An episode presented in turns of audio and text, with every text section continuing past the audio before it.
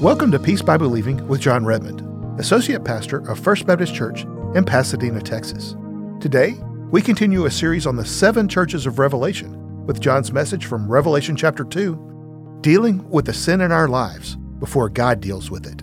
We have set aside seven weeks to study the seven churches that are mentioned in the book of Revelation. In chapters 2 and 3, there are seven churches talked about, first century churches, and we're studying those churches, and more specifically, we're studying the message that Jesus had to those churches. Now, you may be thinking, Jon, I'm glad Jesus had a message to those seven churches 2,000 years ago, but I need him to have a message for me today. Well, the good news is this when we open our Bible, did you know really when you open your Bible, what you're doing, you are bringing God into the conversation.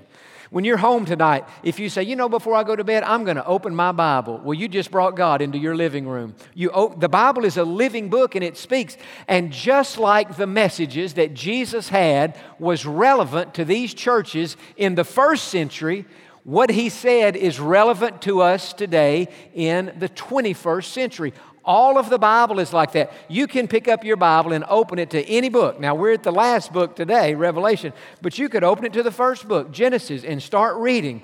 And what was written a long time ago by Moses to a different group of people living in a different place is just as relevant to you and me today as it was then. In fact, to illustrate this truth, I want to show you three verses, two of them from the Old Testament, one from the New, spoken to people a long time ago, but let me show you how relevant they are today. First of all, from Joshua chapter 1 and verse 9. Now, before we look at the verse, remember Joshua was the guy who followed Moses. Moses, the great leader, had led the children out of Egyptian bondage. He died. It was Joshua's job to get him into the promised land. He's feeling intimidated by that. How can I follow Moses? Look, I mean, he's, he wrote the Ten Commandments. I mean, how, how could I be his successor? And he felt overwhelmed by that. And God spoke to Joshua, and look what he said Have I not commanded you? Be strong and of good courage. Do not be afraid. Say those words with me. Do not be afraid. Then look what he said. Nor be dismayed, for the Lord your God is with you wherever you go.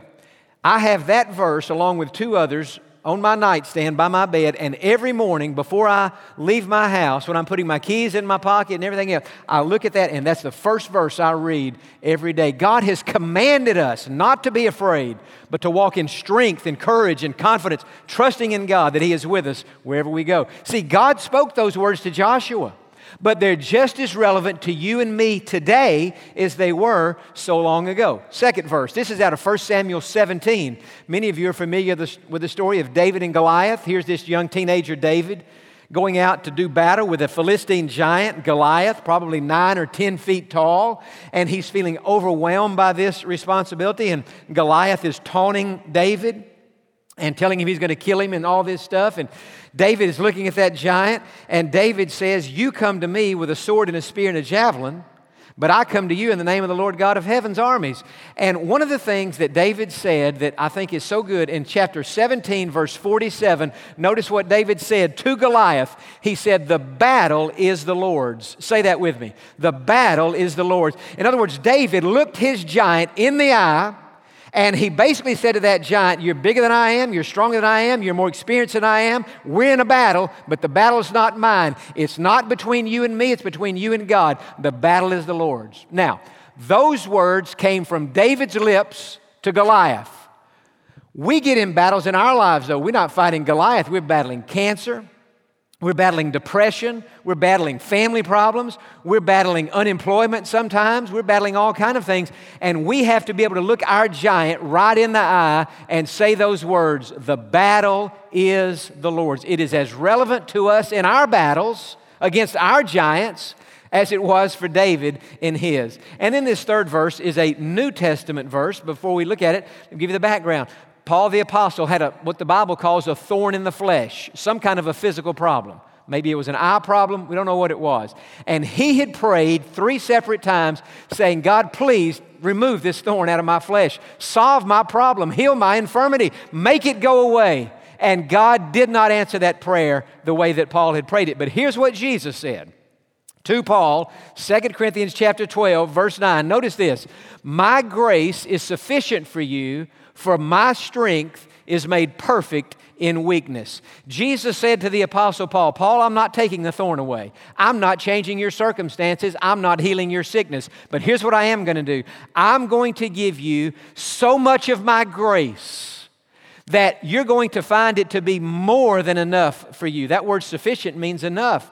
See, those words came from the lips of Jesus to the Apostle Paul 2,000 years ago, but they are as relevant for us today. We have our battles, we have our problems, we have our pains, sometimes we have our illnesses, and Jesus says to us, My grace is sufficient for you, for my strength is made perfect in weakness. And so Paul went on to say, if we read the next few verses, that he would boast in his infirmities, that he would boast in his weaknesses, because it was through his own weaknesses that he was able to find the strength and the power of God. Now, some of you today, I mean, all of us at different seasons of our life, we have a weakness, we have a problem, we have something we wish God would solve or a need that we wish God would meet. And many times He does, and sometimes He doesn't the way we wish He would, but He always says to us, my grace is sufficient for you. And so we trust God and we cling to that. And so, what I'm illustrating is these promises all through the Bible, there are thousands of promises. You open your Bible in church or at home, you read one of these promises, it is as applicable to you today as it was when it was written to a different audience. That is because the Bible is different from every other book you own.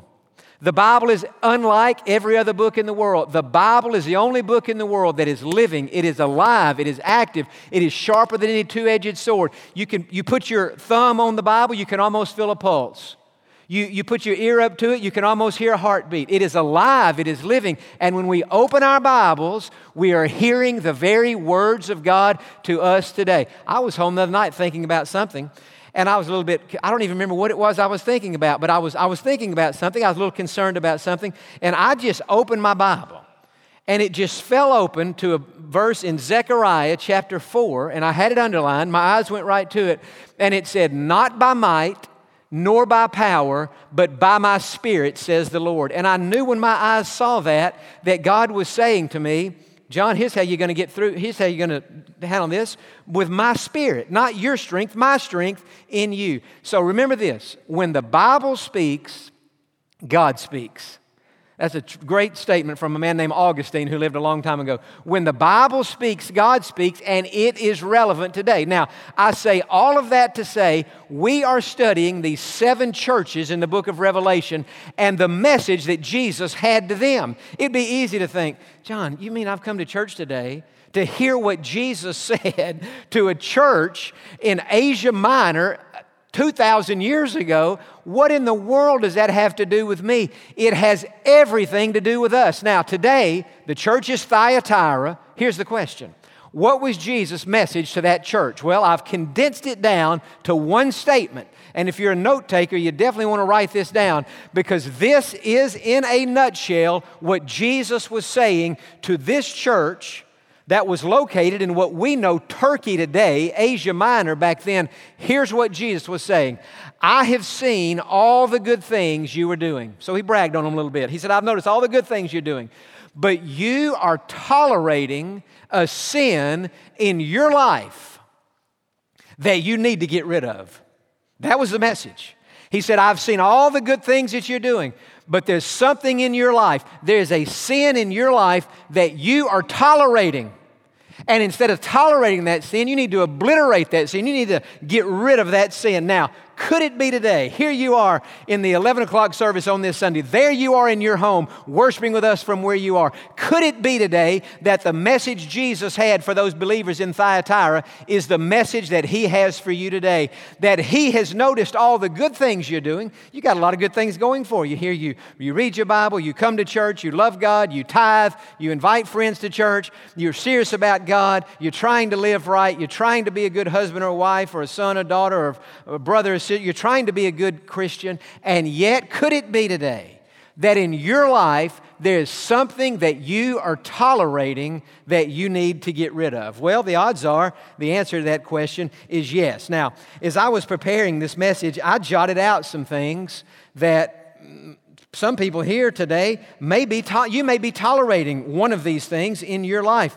And I've just made a, a list here. It's not exhaustive. Drunkenness, uh, drugs, alcohol abuse, sexual promiscuity or immorality, pornography, a bad temper, bad language, a bitter spirit, spiritual laziness, excessive spending, extravagant spending, gossip.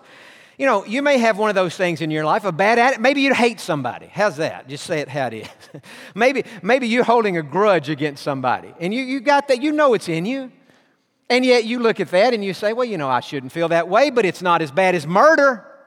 Yeah, I've got a little, I've got a little grudge. Somebody did something to me, rubbed me the wrong way.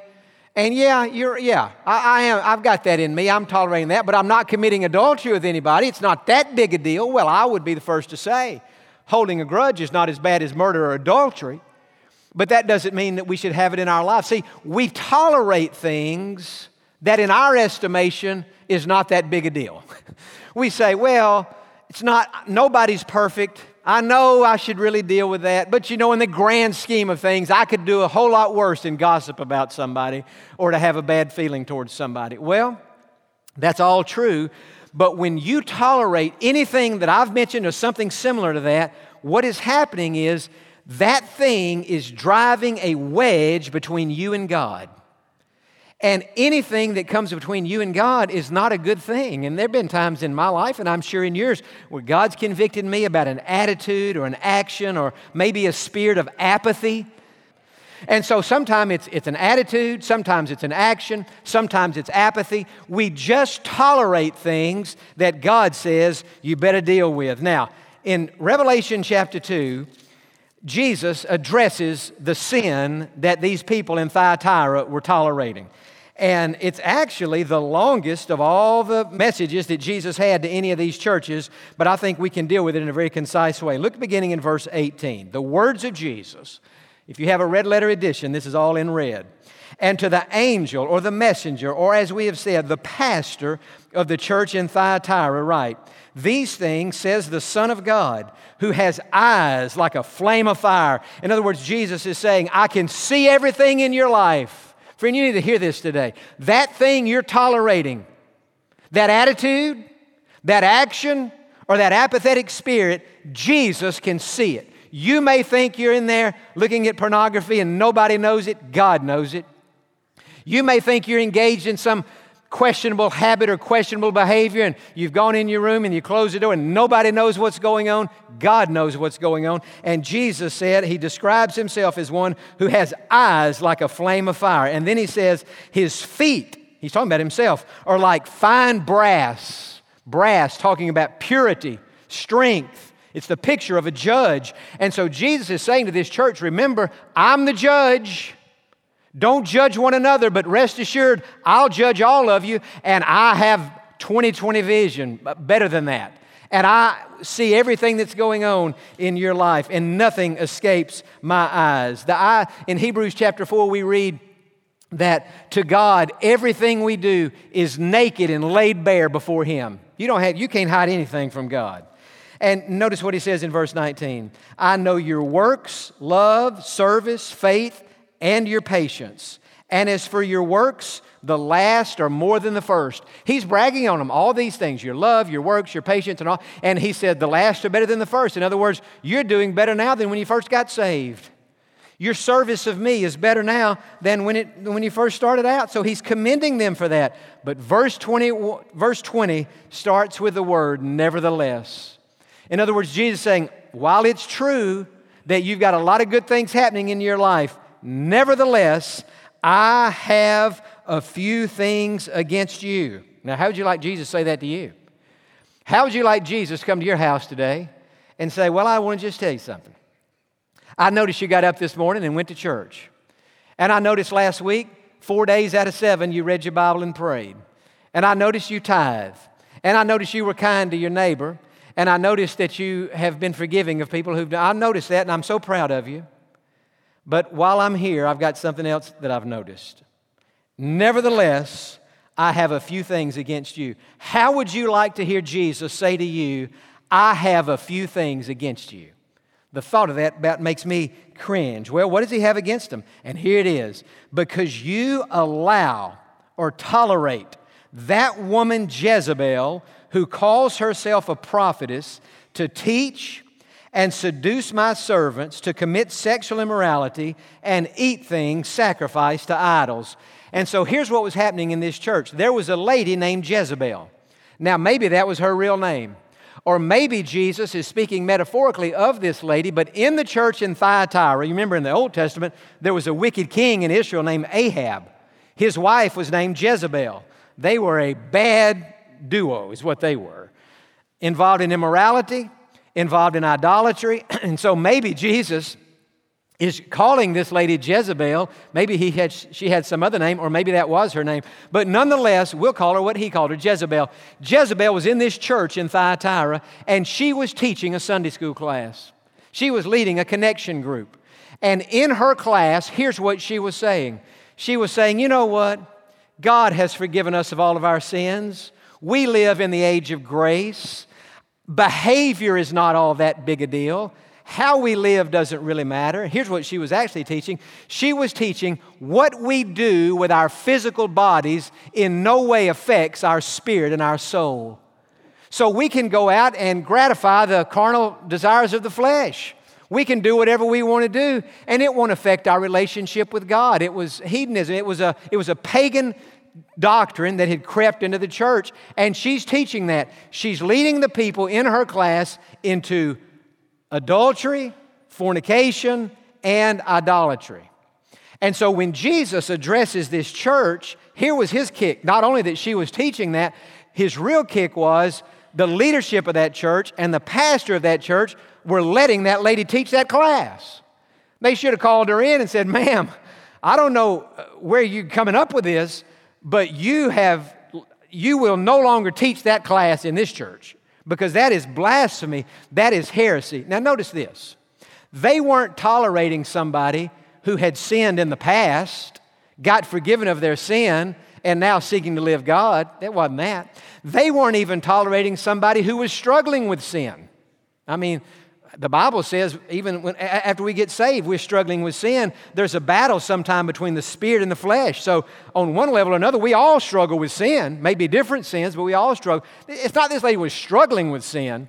This lady was openly, blatantly, wholeheartedly engaging in sin with no repentance, no uh, conviction, no compunction, no guilt, nothing. And she was leading everybody else to do the same thing. And Jesus watching this, and Jesus saying, Why doesn't the pastor call her in and remove her from teaching that class? What, what was that church doing? They were tolerating something that they should have obliterated.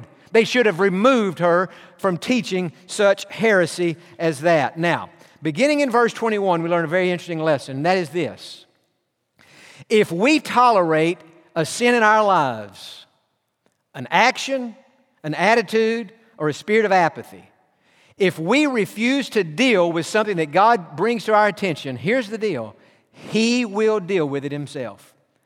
And that's why I called my sermon title this morning Dealing with the Sin in Our Lives before God deals with it. Now, look in verse 21 what Jesus said I gave her time to repent of her sexual immorality, and she did not repent.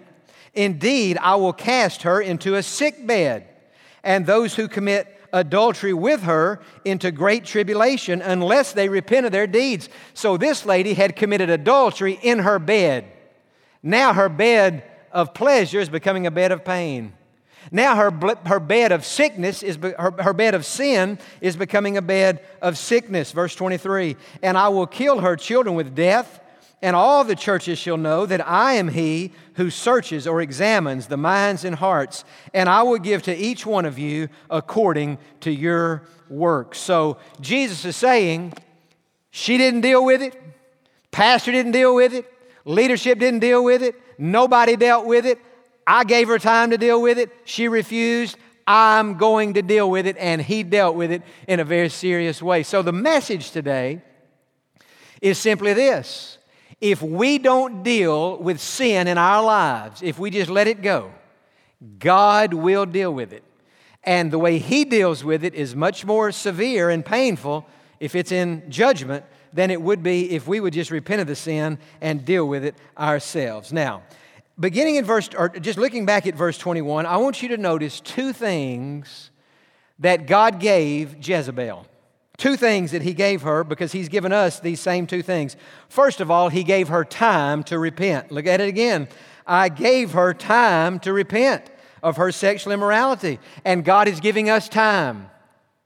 The fact that you're still living today, the fact that you're listening to this sermon today, that thing in your life that you're tolerating, God is giving you time to deal with it, to confess it, to forsake it, to move beyond it. He's giving you time. And not only that, He's given us a free will. Look at the end of the verse. And she did not repent. Literally, what Jesus said there was in the Greek, and she does not want to repent of her sexual immorality. The NIV says she was unwilling to repent. New Living Translation, she does not want to repent. She would rather continue in sin. You see, God, think about this, how relevant this message is today. When we are tolerating something in our lives, an attitude, an action, or a spirit of apathy, we're tolerating it because it's not as bad as murder and adultery. I mean, really, compared to what some other people are doing in life, hey, holding a grudge and a little bit of gossip and, and overspending and gluttony all these things that we say, well, but it's not really that bad. But if it drives a wedge between you and God, it is bad. And we tolerate it. And what does God say? God says, What I want you to do is I want you to deal with it. And I'm giving you time to deal with it. And i have given you a free will. You can deal with it. It doesn't say here, this lady was involved in immorality and she could not repent because she had been predestined by God to always live an immoral life. No, crazy. That's not Bible theology. She was given time, she chose. She had a free will and she chose not to repent. What sin is it that you are tolerating in your life. And maybe there's not any. If we read this whole passage, there were many people in Thyatira who weren't guilty of this. Jesus said, For those of you not involved in this, you're doing the right thing. But what sin today might you be tolerating? And my question is would you be willing to confess that sin to God, to stop doing it, to deal with it, to walk away from it, to draw a line in the sand and say, From this day forward, that is done? And if you'll do that, you'll be dealing with something while God has given you time, and you'll be exercising your free will in the most wise possible way. And so, with our heads bowed and eyes closed. Now, this part of the invitation and the commitment time is for those of us who are saved, but we're still sinners even after we get saved. If that applied to you today in any area, and you say, well, you know, I'm glad I came today because that one, that one kind of, that, that shoe fit.